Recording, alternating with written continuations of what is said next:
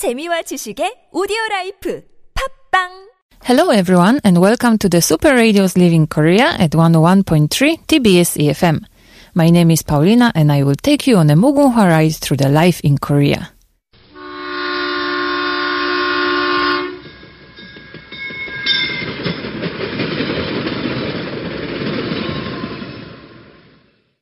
Learning a new language is one of life's most misunderstood challenges. It is also one of its most rewarding. A new language is a gatekeeper, but it is also a lot of work. The process can be so overwhelming that you may not even know where to begin.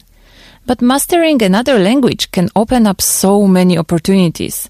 You can communicate with more people, learn about other cultures, and be exposed to job opportunities that were previously unavailable. So how do you tackle such a large project from the start? What's the best way to learn a language? What's the quickest way to learn new words? How can I sound like a native speaker? Do I really have to study grammar? Language learners ask themselves this kind of questions all the time. We all want to use effective study methods so we can learn a language quickly and speak it well. But how can we know if we are spending our time on the right things? Actually, the language learners aren't the only ones who ask themselves these questions. Linguists, the people who study the science of language, have spent decades observing how people learn languages. And while they don't have all the answers yet, they have discovered a lot of cool stuff about what works and what doesn't. In the last episode, we talked about the places in Korea where you can learn Korean language. Today, I will talk about the various ways to learn Korean and share my own experience as well, but you can use them while studying any language. Everyone learns differently, so an easy way for someone might be a hard way for the other one. We have to find what suits us the best. My tip for speaking and listening is to listen to as much conversational Korean as possible. Of course, music is also a good way to learn, and watching Korean dramas will help you with your listening skills and you will definitely catch up some vocabulary. But conversations are the best. You need to open up and speak, no matter how good or bad your abilities are. Otherwise, it will be very hard to improve. Try to find some friends to learn with. If you learn with someone, it's not only easier and quicker, but it's also more fun. This improves your pronunciation and accent, as well as your listening skills. Start using Korean words in your everyday speech. It doesn't have to be out loud when you're speaking with your family or friends who don't speak Korean because obviously they will not understand you, but just try to apply certain words to the situation in your mind. As for the reading and writing, if you didn't install it yet, you need to get a Korean keyboard for your phone. This will let you familiarize yourself with the Korean alphabet. Download apps to practice your reading and writing. There are also apps working like a language exchange where you can talk to thousands of people from all around the world who are also learning languages. This way you can find people who are fluent in Korean and they can help you with speaking, listening, reading and writing. Another tip would be to not translate everything. When you learn a new word in Korean, don't waste your time translating it. Just know it as that word. For example, chair is 의자, so know that 의자 is a chair. When you see a chair, don't think, oh, a chair, chair is 의자. Just think 의자. I hope you understand this example. But this technique really helps quicken your Korean learning process as you are not constantly trying to translate back and forth. Many people say that the best method to learn a language is to date someone who speaks it. And I can't say that I don't agree with it. After all, your girlfriend or boyfriend is usually the person that you talk to the most every day, so you can practice the language every day, even just little by little. There are also some unconventional ways of learning Korean, like joining language exchange communities. They are great platforms to learn about the language and the culture of the country you're interested in. Aside from building friendships, the importance of human interaction in this community is what helps to get the results. Communities help foster long-term commitment to learning the Korean language.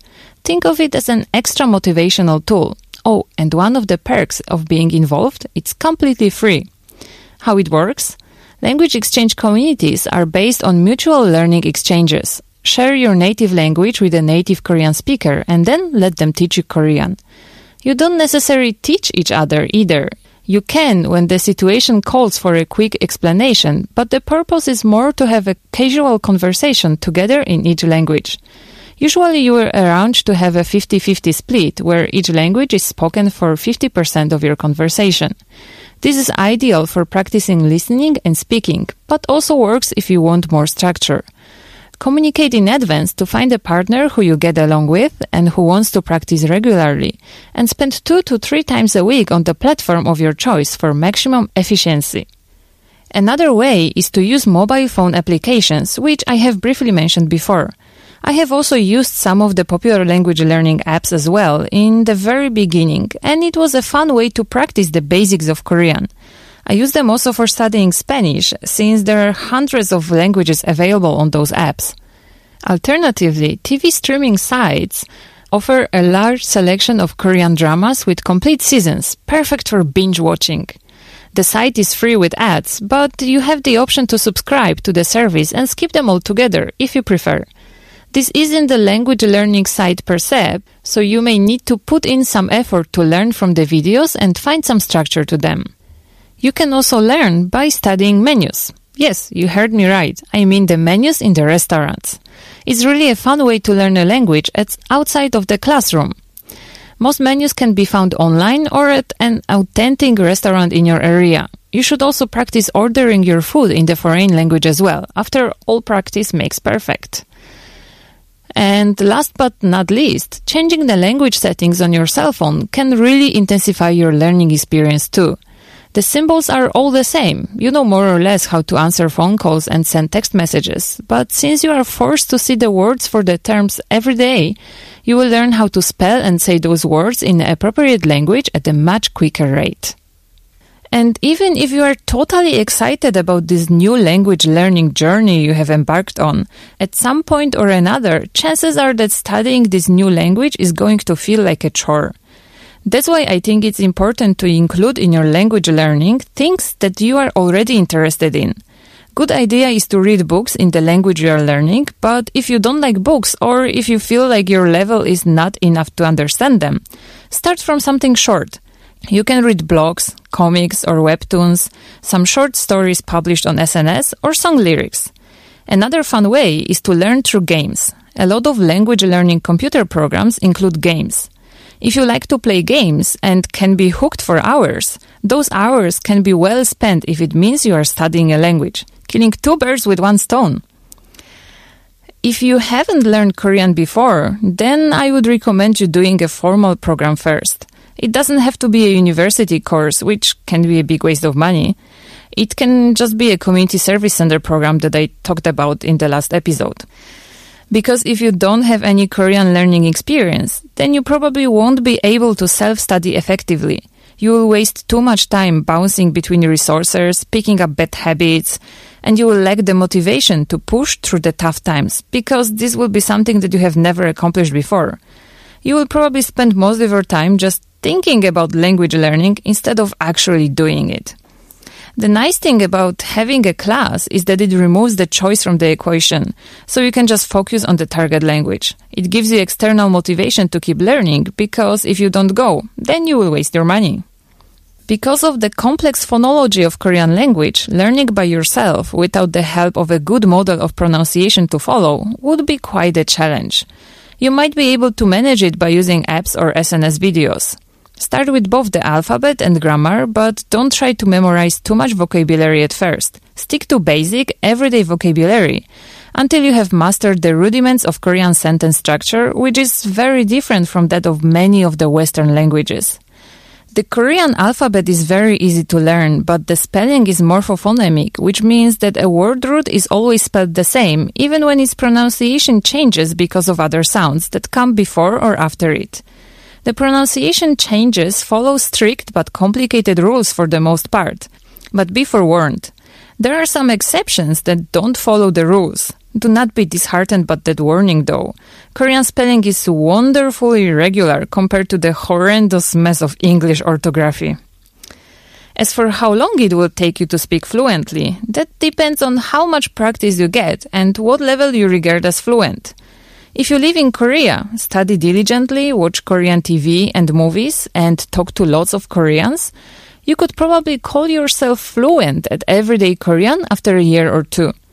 Nevertheless, learning a language is never ending process. I still learn new things about Korean even now after six years and I don't consider myself fluent. But my standard for fluency is pretty high and I'm also quite harsh on myself. I've already mentioned how important it is to practice speaking, but really, I can't stress it enough. I learned Korean in Korea and I know well that Korean education system encourages studying for tests and certificates more than actually learning and understanding the language. So there are so many people here who actually know English or other languages well. They have perfect scores on their language certificates, but you can't actually hold even a simple conversation with them. And this is a big mistake. Because what's the point of learning the language if you can't communicate in it, right? So don't make this mistake and don't study this way. Of course, it's good to have a high score on your language certificate since it will help you to get a job, but it won't take you far. Let's imagine a situation that you got hired into Korean company because you have TOPIK 5 or 6 and then you are asked to make a presentation in Korean in front of the whole team.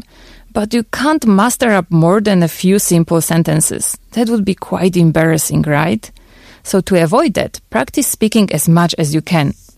I know that many people are afraid of making mistakes, and I'm like that too, but it's the best to leave your ego out of the situation when doing something as difficult as learning a new language. Leave any desires for perfection and any fears of judgment at the door. You can be the smartest person in the world, but if you are stubborn or defensive, you will shield yourself from endless opportunities for growth. Keep in mind that many native speakers of Korean or any other language that you are learning will be grateful and appreciative of your attempt to learn such an important part of their culture. So don't be disappointed in yourself when you make a mistake. Hey, at least you are trying. When you start embracing the ups and downs of the learning process, you will enjoy and appreciate the journey more, which sets you up for even more learning opportunities. And if you would like to get more tips about learning Korean, tune in into Super Radio's Real Korean, where Tyler will introduce you a fun way to study Korean on Mondays, Wednesdays, and Fridays. And Wonde will share his insights on learning the language every Tuesday, Thursday, and Saturday. Don't miss it. And if you have any requests or suggestions, please send us an email to superradio101.3 at gmail.com and check out our Instagram at superradio101.3. Thank you for today's ride with Super Radio's Living Korea and enjoy your day wherever in the world you are. Goodbye.